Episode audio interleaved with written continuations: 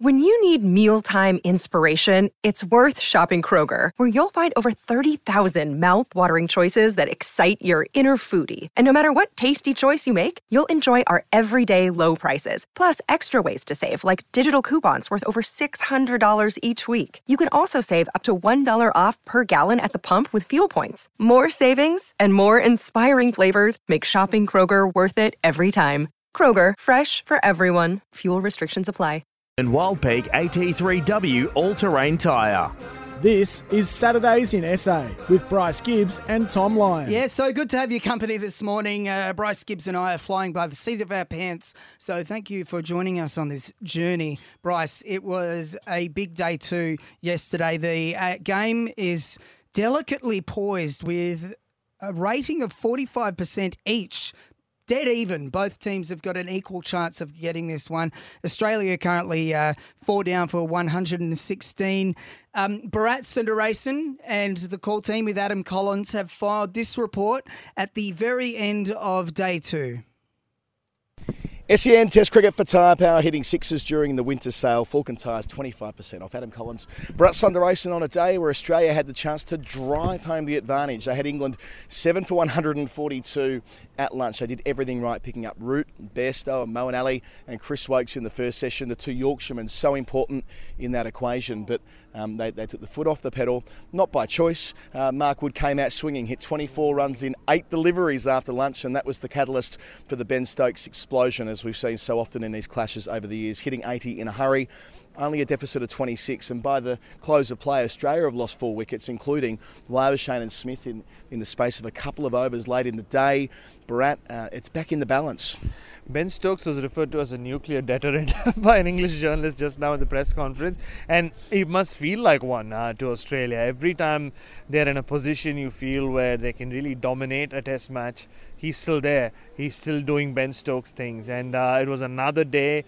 Uh, you keep thinking, right? How often can he do this, or how many times, how many more times is he going to hurt Australia? He did it again while hurting himself. I think literally every part of his lower half seems to be in pain. It was his glute, it was his hip we all know about his knee and his hamstring. So, uh, but once again, in that position, backs to the wall, uh, he finds a way of batting with the tail. Andrew McDonald just said uh, they need to find a way to uh, deal with that. Uh, you know, he has, uh, and it's not just mindless slogging. he has a strategy. He has a tactic and he knows exactly how to go about it. So Cummins takes six, stuck a couple of important wickets. One in the first over that he bowled in the first session, one just before lunch. But that over is, is the starting pistol for 95 runs in 62 balls, which it felt like 10.2 overs that changed the energy of this Test match entirely. Just the way that they were able to get the crowd into it as well, which hasn't been anywhere near as much of a factor as we predicted in our preview two days ago, because Australia had played such good cricket for the most part. But here was where the crowd got involved. Here was where Stokes believed, and they took that through to their bowling innings as well. Yeah, at lunchtime, shoulders were slumped. I mean, even in the media center when we were mm, jumping into our lunch, uh, it felt like the Ashes were lost. And it, uh, you know, I think England might have felt like that as well. Uh, the last two wickets, Moeen Ali and Chris Woakes falling on the cusp of lunch. I had my eyes on the England dressing room. Of course, that's what I do. I stalk. Joe Root was busy doing a crossword. Yeah, it looked like all was lost. But then, yeah, Mark Wood, like he did with the ball yesterday, uh, comes and just swings his bat, hits 24 of 8 balls.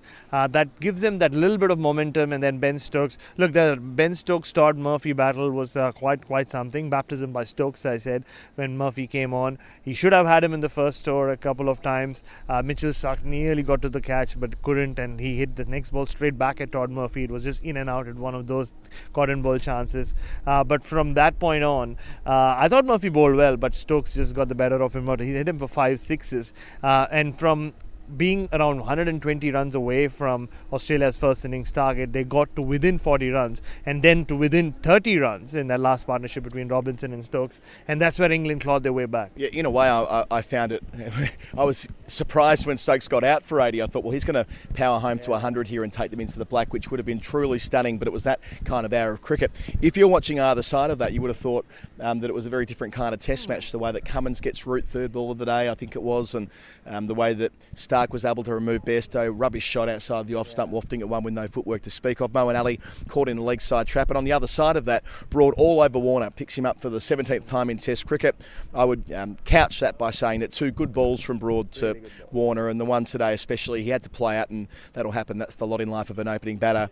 Um, but the uh, Labuschagne Smith double blow especially with Labuschagne, who got a start. He was on 33 at the time. A premeditated sweep off Moeen Ali, and then Moeen Ali powered through to his 200th wicket. So uh, Labuschagne 199, Steve Smith 200. That that's Sam from Channel I 9, by the way, exactly. who, who, who, who made himself a star earlier today when climbing on the roof behind us here at the Kirkstall Lane end, and um, and who knows how he didn't fall off there doing an I know, interview. exactly. Social media What he just did sensation, slamming Sam Jordan uh, but uh, all the fun of the fair of being on tour. Um, but no, the, the way in which England were able to take harness that energy from the crowd and bowl so well. Woakes getting Khawaja as well from his 98th delivery. Khawaja, it, it feels to me like let's start with Labuschagne and work through them sequentially. Um, he, he's so frustrated at getting starts and getting out. Well, that's what he's done today. He has, uh, right, in, a, in that innings.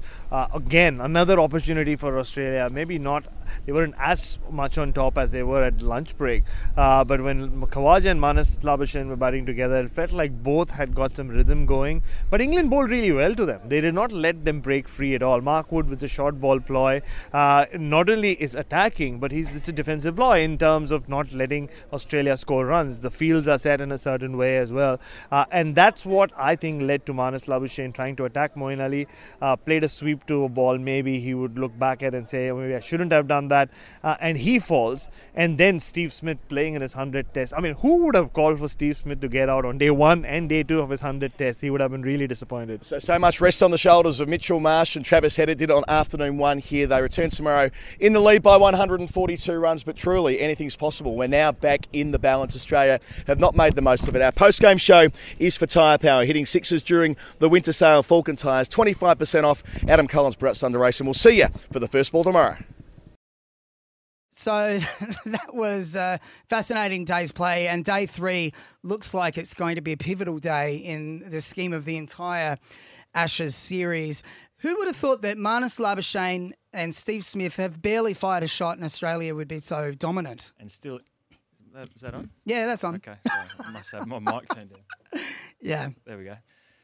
Yeah, you're spot on, and well, it just shows the the depth of the Mm. the Aussie batting. You, you're, Talent. right, you're right though. If they don't make runs, usually they're struggling. But uh, Travis Head and Mish Marsh, as you uh, called him earlier, Mishy. Tom, Misha uh, Parson. stood up in the first innings, and it, it this first session Mm. will be the the pivotal point. If England can get one of these two out, break this partnership, they'll take a firm grip on this on this test. But if the Aussies can just get through to lunch, maybe without a wicket, uh, it's going to be certainly hard to do, Mm. uh, and just keep creeping that uh, that total score up to 200. Uh, we need probably 250 to 300 to, Yep. to make a game of it.